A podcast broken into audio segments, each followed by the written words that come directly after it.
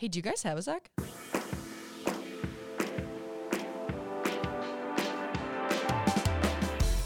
Hey, everybody, welcome to this week's episode of Do You Have a Sec? My name is Emma. Michelle and Eva were here, but they had to dip out because they don't like me anymore. This week on Do You Have a Sec, we have a very special episode. We get to talk to two superstar individuals Sarah Syman, who's the executive beverage director and general manager for the Dandy Crown. Uh, and we also talk to Amanda Salas, who is the executive chef at Recess and City Hall. We're so excited for you to hear these conversations. Please, please, please, if you haven't already, check out Restaurant Week, check out those restaurants, support local. And we really hope that you enjoy this episode. And we'll see you guys next time on Do You Have a Sec?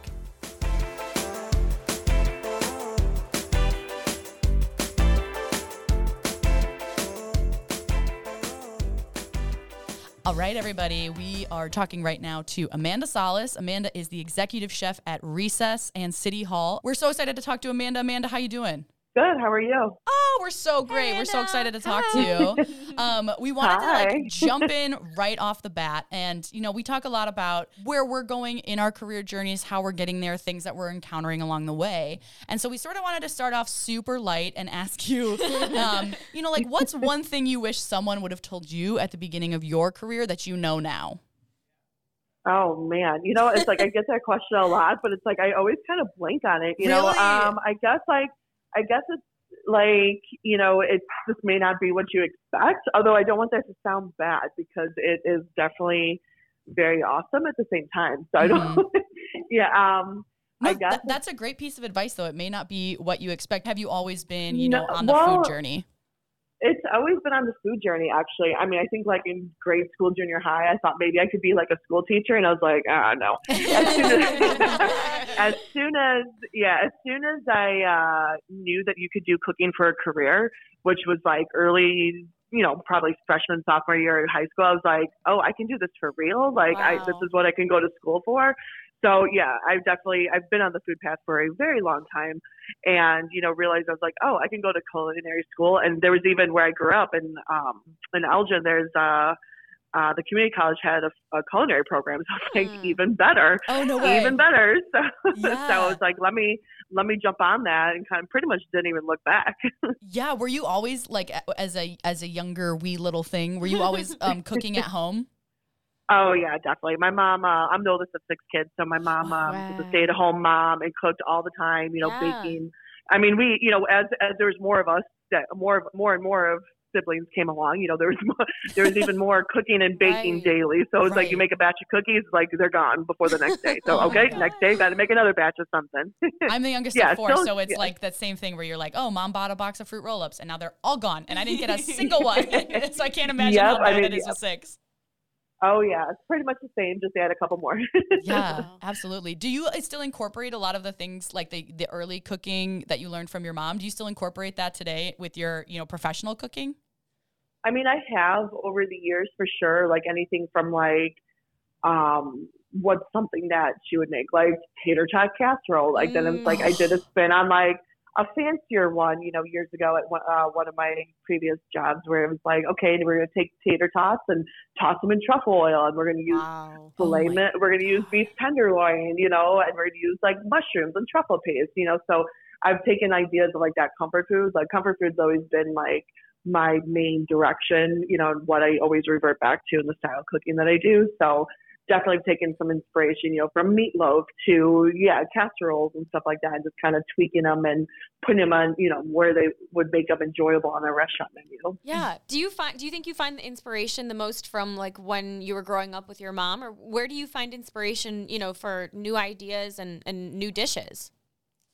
Um, you know, I do pull some of that from, you know, from growing up where it's kind of like, how can I make this, you know, something now? You know, recess is fun, you know, here. So it's like, you know, it's playing on like those nostalgia, you know, type dishes. You know, I've always, I've been in a lot of uh, situations, you know, bar girl type settings where um, I can pull from those, you know, you know, early days. But yeah. you know, more and more now and now, it's like I love scrolling through Instagram, you know, following, you know, like dozens of chefs where it's just, you just, you know, it's a very much a visual thing where you see something and, you know, even in, even in cookbooks, you know, it's like I'm much more of a visual person, you know, that's just part of the creative process where it's like I see something, I'm like, ooh, I like that. That looks good, you know, and just Mm. kind of like spin off of that, you know, so yeah. That's where you know I take a lot of inspiration from. You know, these days, you know, and it, you know, it's just from various various chefs, you know, local and national for sure. Yeah, that's Yeah. awesome. Are you as dedicated as a chef at home as you are at work? You know, like because I know sometimes when you come home and you just have you know been cooking all day,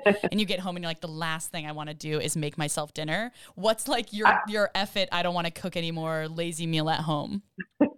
Well, I mean, I'd say it's probably about 50 50. I Okay. try because I hmm. do have a three year old, so I do want to try and cook as much as possible Oh, with yeah. them. But um, I mean, well, I guess a box of Kraft macaroni and cheese, you know, after after being gone for 12 plus hours, you know. But and you it know, always we hits. do I we will do say. keep that in the we always keep that in the cupboard, you know. Wow, Yeah. I eat the same dinner as an executive chef. Can you believe that? Wow, we are not that different. We are one and the same.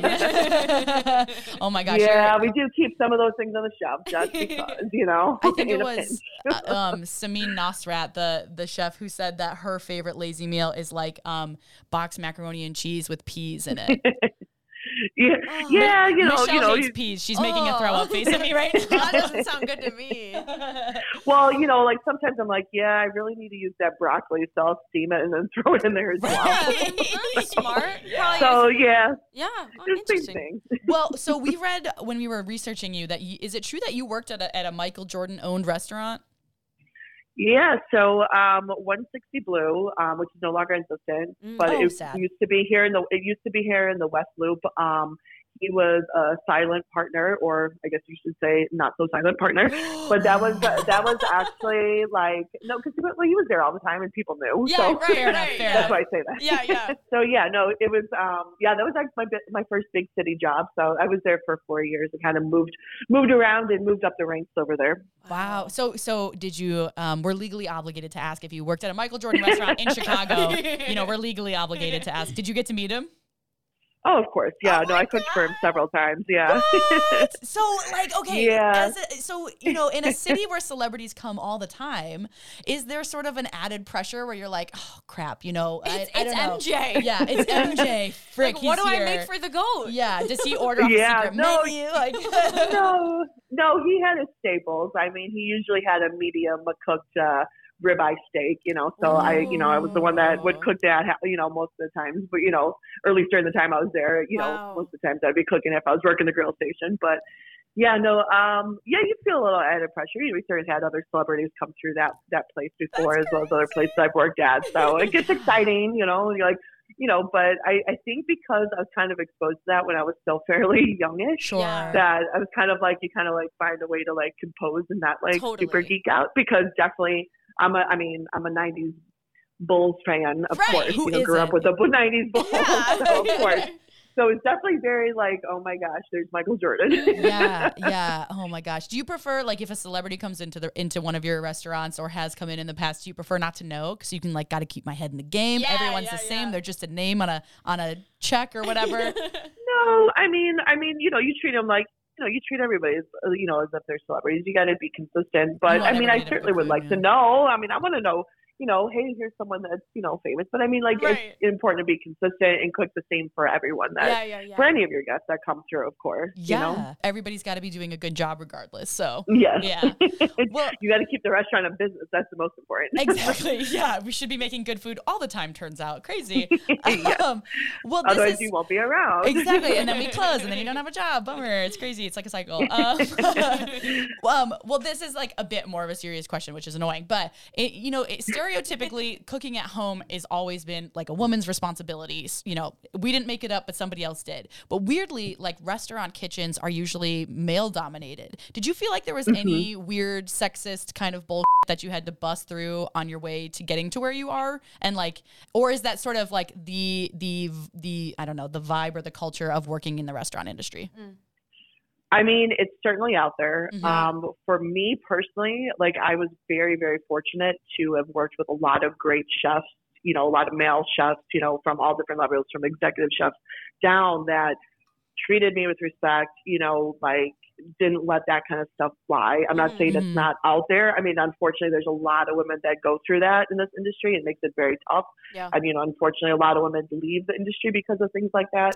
But for me personally, I like right off the gate, and this even started back at 160 Blue, like super great chefs and, you know, chef de cuisines and sous chefs and line cooks that were super respectful. So it was like, I think I really won the lottery and it was really great. It just kind of continued on and I continued on working for really great people. So, Yeah. you know, I think like I know I'm very fortunate. So I like I haven't been exposed to like all that kind of BS that unfortunately a lot of people do have to go through. And then, you know, it's like they they wouldn't allow that happen any of that sort of things happen to me and supported me and just kind of set that Mhm. standard. So like if there were other people at, you know, say like a cook level or even a chef level, like they wouldn't tolerate it. You know, they wouldn't let it happen. And then it makes it great to like empower it empowered me and then I've been able to too as I've moved up empower other women and treat, you know, men and women equally as well. Yeah. Oh my God. That's incredible to Yeah. feel, you know, to have people behind you who want to empower you instead of like test you negatively to see if you'll fail. You know, Mhm. I, I feel like sometimes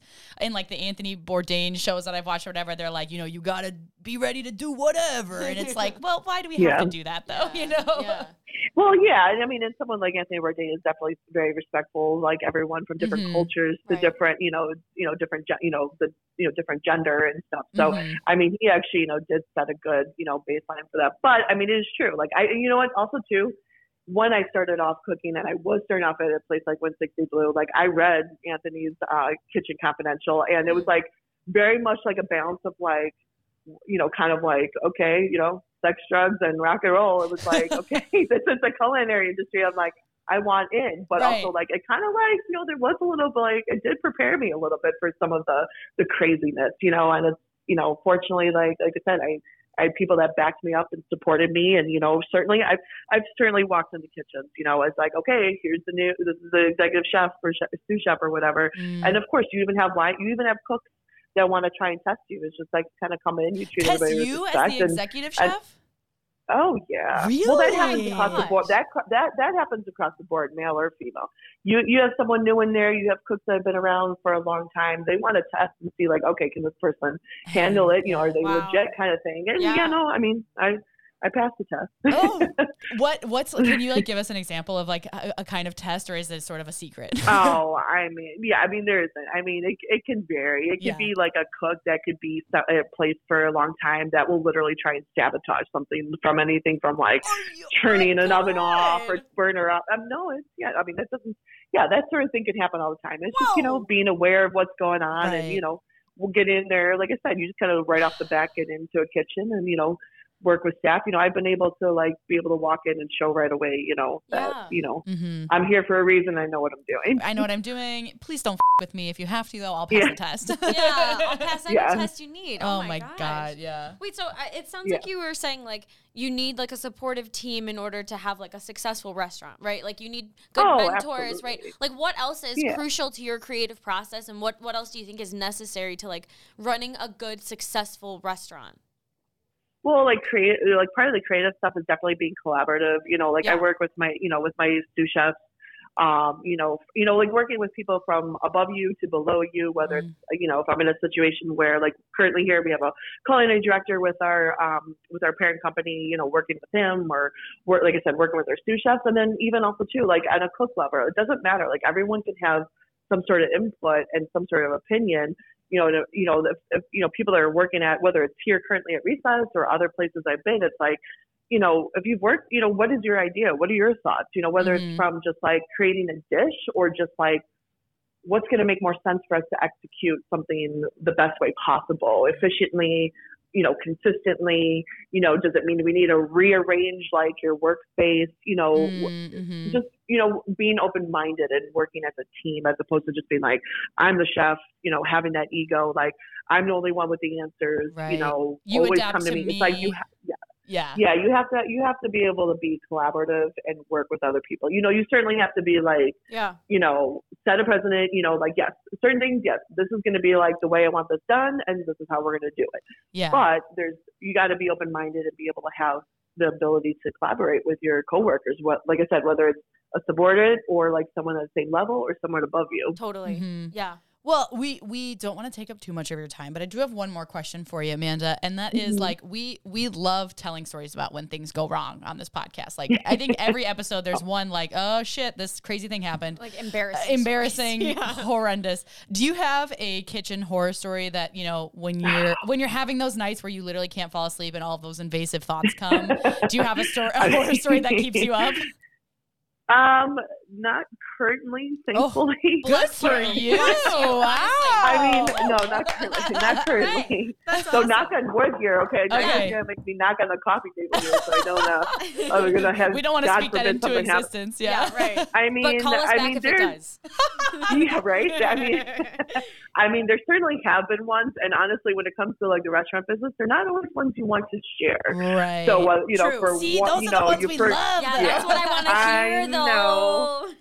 I know, but they're not exactly ones that I would want to share. No, that's fair. That's fair. That's, I mean, that's but okay. yeah, I mean, there's certainly things where it's like, oh my God, here's a party of something, and I forgot, or my sous chef forgot to order something that Oh, was like a key piece of it. And you're like, oh my Yeah, gosh, you got to yeah. scramble, Now- run around, Now you're an go to Restaurant Depot, kind of that, you know. I mean, you have to think on your feet. Right, you know, yeah. it's very much a planning thing that we do. We plan, we plan, we plan, but we plan also for things to go wrong Mm. because because you never know when Right. something's going to happen from anything from like something not getting ordered or something not showing up from a vendor or a cook not showing up or calling off like all those kinds of things and then in the last couple of years with covid those things have been even heightened oh, because oh, of yeah. even more th- things you wouldn't even think of you know different issues you know so so yeah it's, it's you gotta constantly just be pre- be prepared for everything Uh, well, and also like know that also know that it's organized chaos you know, Yeah. literally, yeah. I mean, uh, when you're on a Friday night dinner rush and like you just have to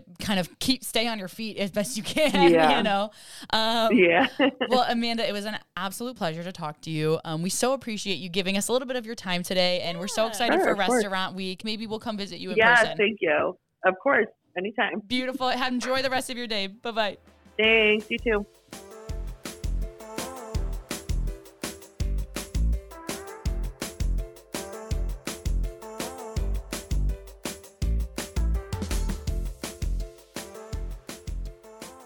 All right, everybody. Well, today on this very special episode of Do You Have a Sec, we're talking to Sarah Syman. Sarah is the beverage director and general manager of the Dandy Crown.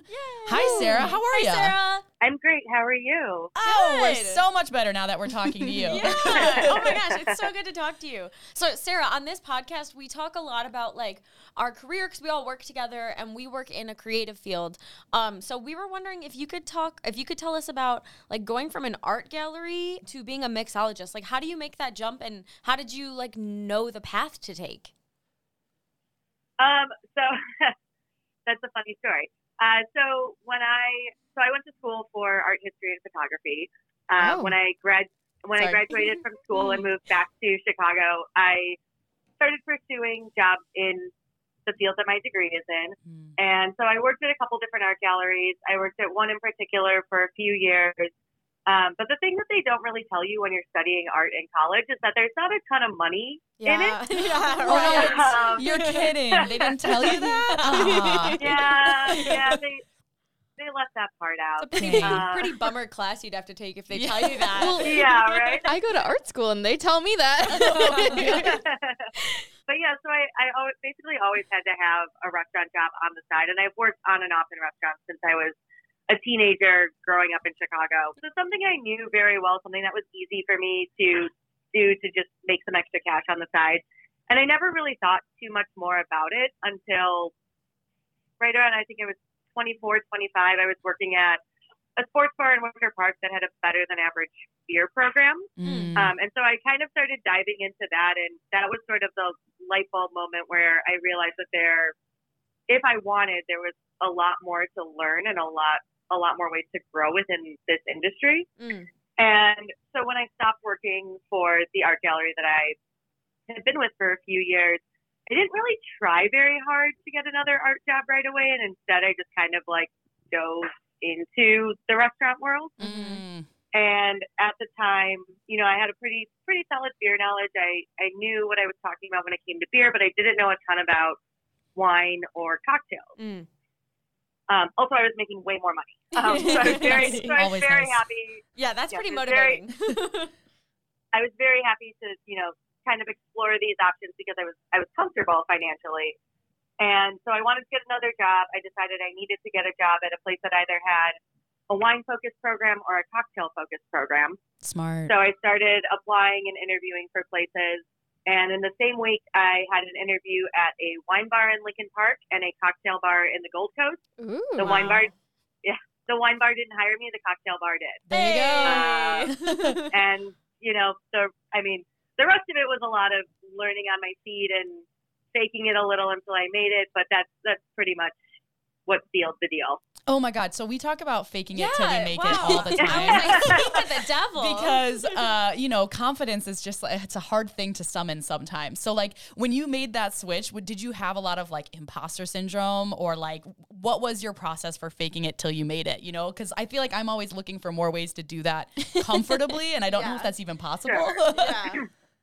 I mean uh, this was god probably like 2013 okay so we were still very much in like the heyday of the craft cocktail kind of like revitalization Mm. and the bar that I was working at was very well known as you know a craft cocktail bar. A lot of people that I really look up to, and a lot of people that have mentored me over the years, came up at that bar. So it Mm. really had this sort of like mythic greatness to it, or at least that's the way that I perceived it. And so I, I started there as a server, and you know, very quickly because of you know a couple, a couple very important variables that occurred. They let me. I expressed interest in learning how to bartend. They decided to let me try it out with the caveat that if it doesn't work out, it doesn't work out, and I'm going to go back to serving. fair enough But so being behind that bar, I was kind of all of a sudden like, okay, you are not qualified for this. You don't know what you're doing. yeah So ask all the questions, do all the things. If someone asks you a question you don't know the answer to, give a really vague answer or like give your best guess to what it is, and then like run away and look that look that. yep yep And so I spent you know a, a year and some change doing that. Luckily, I was working with some really wonderful, amazing humans who knew more than I did, who were really willing to, rather than make fun of me for not knowing Mhm. the answers Yeah. were really willing to like take the time to explain things to me and like allow me to taste, show me the history, you know, give me space to experiment with my own wacky off the wall ideas for cocktails. Looking back, it, when I look at old notebooks of, you know, things I was making back then, it, I, ugh, I don't know who let me do that, but, um, well but it was really, no go ahead it was really a wonderful growing experience because and it was it was in part because I was working with people who allowed me to have that space and to screw up and make weird things and learn from it.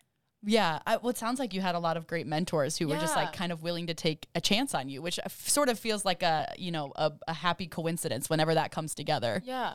Oh, 100%. I mean, over, and, you know, beyond that, over the years, I've had several different mentors, and that's kind of the running theme is that they, you know, I would say I probably have three or four different mentors. Four, we'll call it four. I have four different mentors Damn. spanning my early Wow. years of bartending.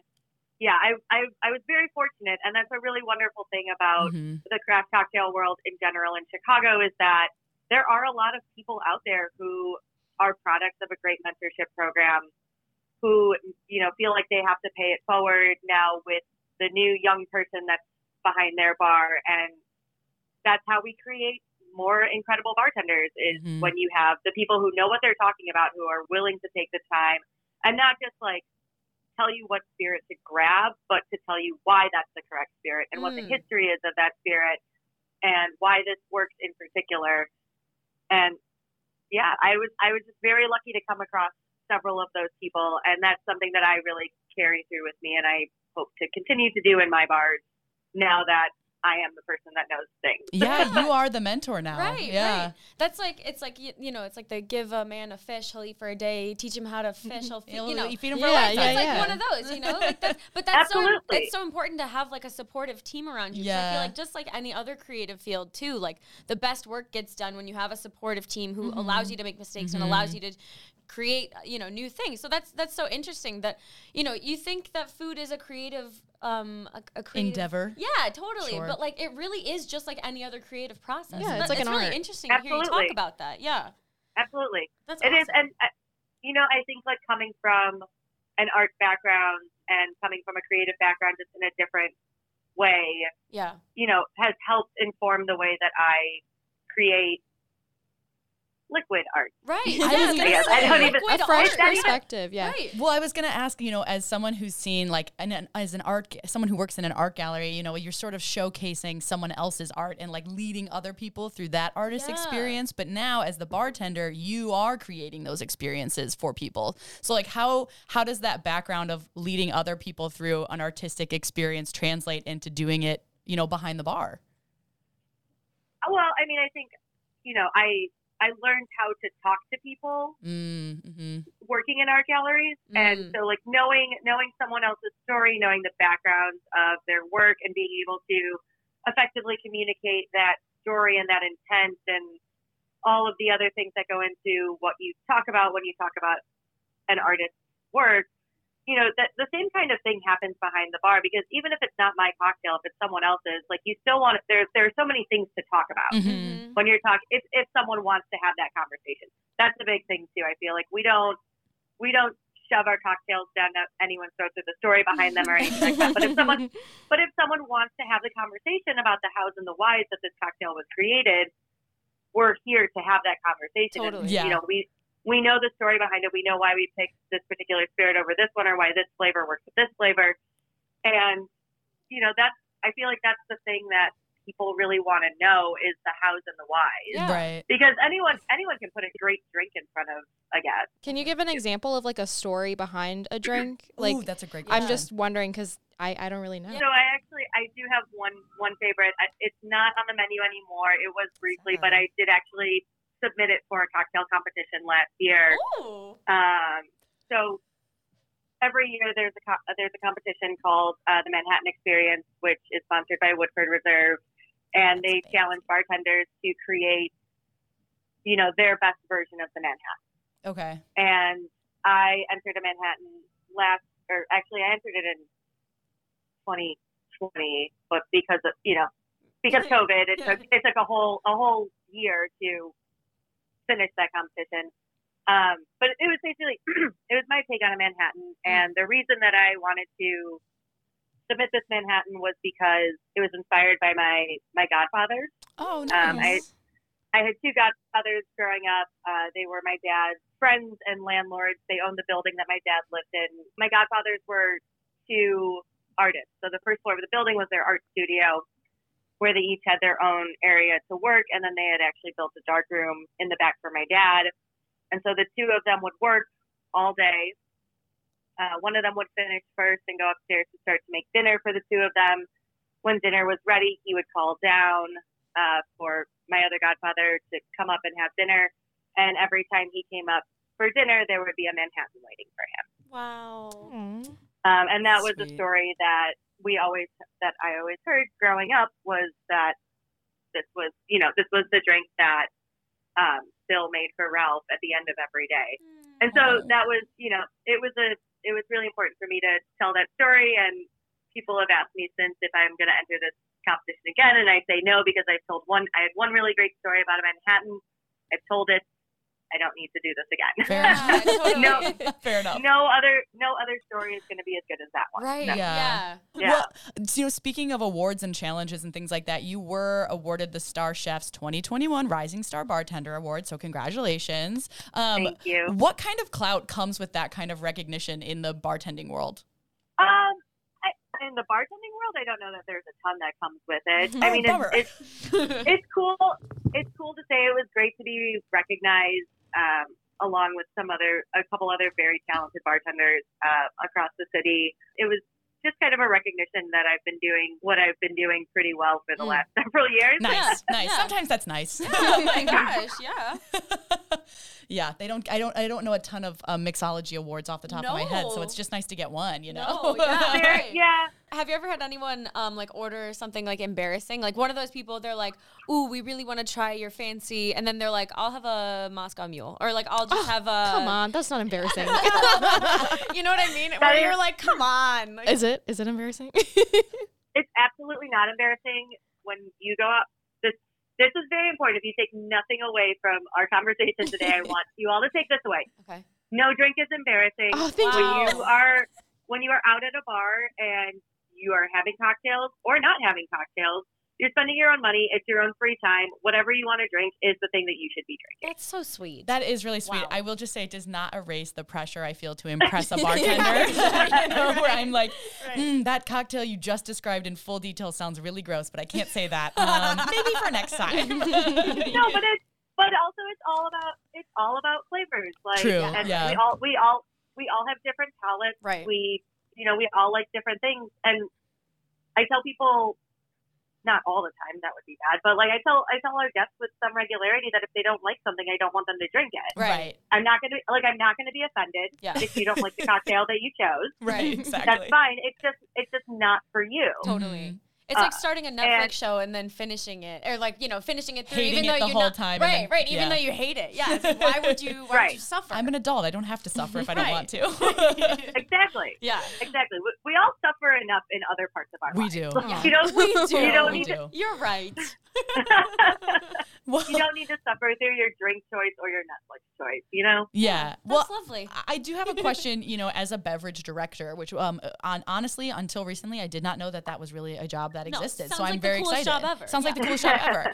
Um, it- you know, when you're crafting a new a restaurant, whether it's a new restaurant or an old, uh, you know, you're you're coming into an already established restaurant. How much creative freedom do you have, or like how much input do you get input input input do you get to give um, in terms of like creating your pairings for the food menu?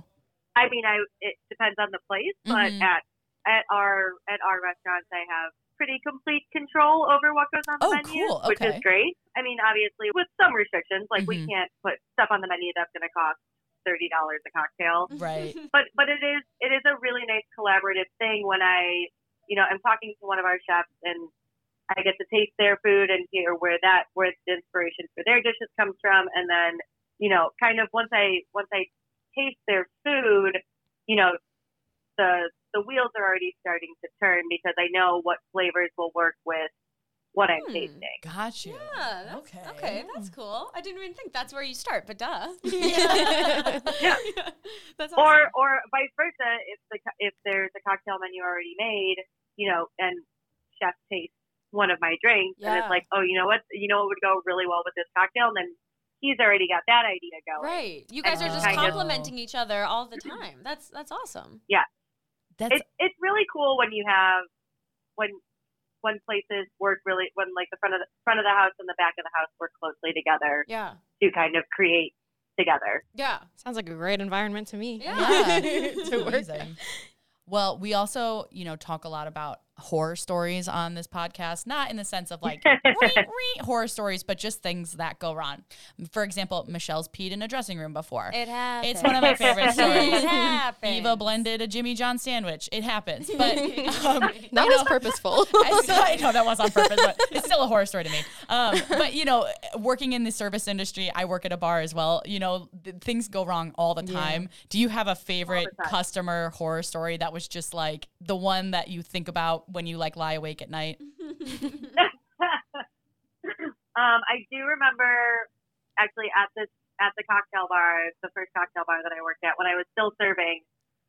Uh, I did spill a red wine flight on all over a man who was dressed in in all white. Oh, my god! All white? Okay, well, come on. Why It would you was wear not all white? great. Why is he wearing all white Why is he wearing all white Why to a he- bar? Was it before or after Labor Day? This is very important. I'm just kidding. Um, probably. I, I don't remember what time of year it was. that Oh bar my god. that bar was in a basement. I, I don't remember what time of year it was, but yeah, I just remember I fumbled with the tray and I wasn't really used. I, you know, I'd been working at a sports bar, like I wasn't really used to tray service, Yeah. and What- I wasn't used to like stemmed glasses. And, Oh, yeah, no. it was bad. What's the aftermath of It that not- like? Are you like, I'm so sorry, we'll buy you a new outfit? Like, Yeah, how do you are even you recover? Buy you a drink. Right. We we paid. I believe we Mm. paid for his dry cleaning bill. Oh, like, he- he- amazing. He, called us like a week later with his dry cleaning bill, and we had to like reimburse him for it. wow. Oh my wow. I think Yeah, it was not great. That hurts my heart for you. that does. Oh. Um, yeah. Oh my God. There's no well, coming and back also from that. I was there. There sure wasn't, and I was, you know, I was. I was still a baby in this industry, so I think I think I cr- I think I cried about it. Oh, Yep. I that probably would have today, too. I'd Very valid. Yeah. Yeah. I've like dripped a beer on a guy's pants before, and I was like, "Oh my god, I'm so sorry!" Like, and he was like, "It's fine, they're jeans," and I was like, "Ah," you know. well, Sarah, we would love to play a game with you. Um, our game today, we're calling it Judge Drinky, um, sort of like Judge Judy. and I know you said that you know no drink is embarrassing, but like let's put that aside. Yeah, put that aside. Um, I want you to bring out your full judgmental guns for this one. Um, we're going to tell you a few cocktails that we would order at a bar, sort of our goes tos. We'd love for you to rate them and then tell us what kind of person you think we are. Do you think that sounds okay? Okay. okay, Yeah. fabulous. All right. Hang on. Wait. Let me let me put my judgy pants on. Okay, cool, cool, yeah, cool. get him on, get him on. Put them on one leg at a them I time. hope they're like the not rest of us. White. Yeah. yeah, me too. Okay. All right. I'm all right. I'm ready. All right, So wait, I'm rating them from from one to ten. Yeah, you can And whatever then tell you scale what you want to person use. I am? Yeah, tell me my personality. You know, one to ten seems like a big scale. Let's do it one to five. Sure, sure, sure. Okay, That's easier. one to five. And since Five five being the best or five being the worst. The worst. Wait, Or no, five, is, five, five is the best. Five is the best. One is the worst. Okay, Sorry. Yeah. so five is like Got it. most Okay. embarrassing. No, five is good. Five is One good. Oh, is sorry. Okay, embarrassing. one One is is like, embarrassing. okay, well, since you used Moscow Mule as an example earlier, Yeah. can we go with the Moscow Mule because that is my go-to Mm, drink. Yeah, yeah, Special yeah. cup nerds. Please tell me one to five where that lies on. Are you going to demand that it's in a in a copper mug? Of course or she are you is. okay? I'm not gonna. Oh. Cause I you- would like because to you want be to in a take it home. You want to sneak it in your purse for take take it home. I'm gonna put that one at a two because we're not we're not 23 anymore. Oh, okay, actually, I am. She actually you? she actually is 23, which is hilarious. Oh, if you're if you're 23, then I guess fine. Oh. Par for the course. No, but her judgy pants are on. No, that was that was perfect. okay. That was exactly what I you want to keep hear. those judgy pants Yeah, on. No changing. You don't know how old I am, so That was How great. old any of you are? yeah, that's perfect. I love that. and we're not So- gonna tell you except for Eva. We're gonna keep you in the dark. Okay, Michelle, you can go next. Okay, yeah. If I'm uh, if I'm at a bar, my my go to drink is probably a dirty Shirley. Eva giggles. I'm like, are you 12? Um, I'm gonna put that one at I'm gonna put it at a three actually because I do I do have a soft spot for Shirley Temple. I do They're think they're good. actually They're I do- yummy. I do think they're really delicious and when someone orders one I usually take that opportunity to make myself a little one. Oh. Um, it is a ton of sugar. However, Yeah, but that's why it's fun. take take that and recognize what you what you like about those flavors and then like go to a cocktail bar and ask the bartender to make you a real drink. Oh. saying saying that you like saying that you like those flavors. Because I guarantee I guarantee you can get something way less sugary that hits all the same notes that you enjoy from a dirty Shirley, Mm. but you can get it in a really nice cocktail with like way less sugar. Okay, fair enough. that. I So she's appreciate basically calling you a child, Yeah, she's like, and that your drink "Grow isn't real, but get something a little bit I'm better. actually the oldest one here, so okay, let's say that I'll say this isn't what my go-to is, but I just want to hear your thoughts on it. Um, an espresso martini. Yeah. Um, espresso martinis are delicious. I'll give you a five for that. Oh, wow. Five. Wow. I hate when people order them because I hate carrying all those martini glasses around. and usually it's like a group of five girls being like, "Can you guys make them?" Yeah. And my bartender's like, "Oh, I gotta go get the espresso beans." Hundred percent. but I'll take it. But I'll take it. But their espresso martinis are having a heyday right now, and a well-made Mhm. a well-made espresso martini is delicious. It is. Wow. It is. All right. I'll, we'll- Sarah approved. Sarah Okay. approved beverage. We'll do we'll do one more, and this one I'm really curious about a vodka Red Bull. okay. I don't even serve Red Bull at my bar. she said zero. It's not even on the scale. It's not even on the scale. What type of person not orders on- a, a vodka Red Bull in your mind? oh God, uh, uh, probably like 28 to 32 year old Mm. dude who thinks he's in Wrigleyville, but somehow made it somehow made it into my bar in River West. Needs a little bit of an extra energy boost because he's kind of getting a little old. you Right, know, like he can't stay Yeah, out as late maybe. anymore. Yeah. Oh, No offense, no offense to any of those dudes. That are like, Okay. I and it- just don't have I just don't have Red Bull. well, and in terms of in terms of shots, right? Like you can do any type of Mhm. liquor as a shot, whatever. But what if someone comes up and they say, "Hey, can I get five lemon drop shots?" That's fine. I have vodka, I have lemon juice, and I have sugar. I can make that, Okay. Okay. Not very judgmental, And but it's- I'll take it. and it's gonna be and it's gonna be the best lemon drop you've ever had. Oh. Okay, so I want one now. I think we have to come visit you at the Dandy Crown then and get a five lemon drop shots, and we'll we'll yeah. look forward to it. It sounds great. all of that all of that judgment being said just now, I really am happy to serve people whatever they want to drink Yeah. in as long as I can. Obviously, a vodka Red Bull I can't do because we don't carry energy drinks. right. But if you came in and ordered a Moscow Mule, a well, you're not going to get it in a copper mug. Um, Totally we don't have fine. those either. Fair enough. Fair enough. But like, yeah, I can make you a delicious Moscow Mule in a glass. Yeah. Yeah. I love Like in a damn adult, a wizened adult. Yeah. Well, Sarah, thank you so much. We loved chatting with you today. Thank I hope we get to see you in person someday. I hope so too. All right. Have a good one, babe. Have a great day. Bye. Bye. Dear readers, thank you for joining us for this week's episode. Uh, you can follow us at Do You Have a Sec Pod on Instagram and TikTok. If you haven't already, please like, rate, review, follow, and subscribe. Don't forget, if you're missing us in the time being, you can always hear snippets of our show Sunday nights, 11 p.m. to midnight on 101.9 The Mix. Or just go and listen to old episodes. Or just go and listen to old They're episodes. always available. wherever. Uh, anything I missed? Anything you guys want to add? that's it. Oh, all right. We'll see you next week, guys. Bye. Bye.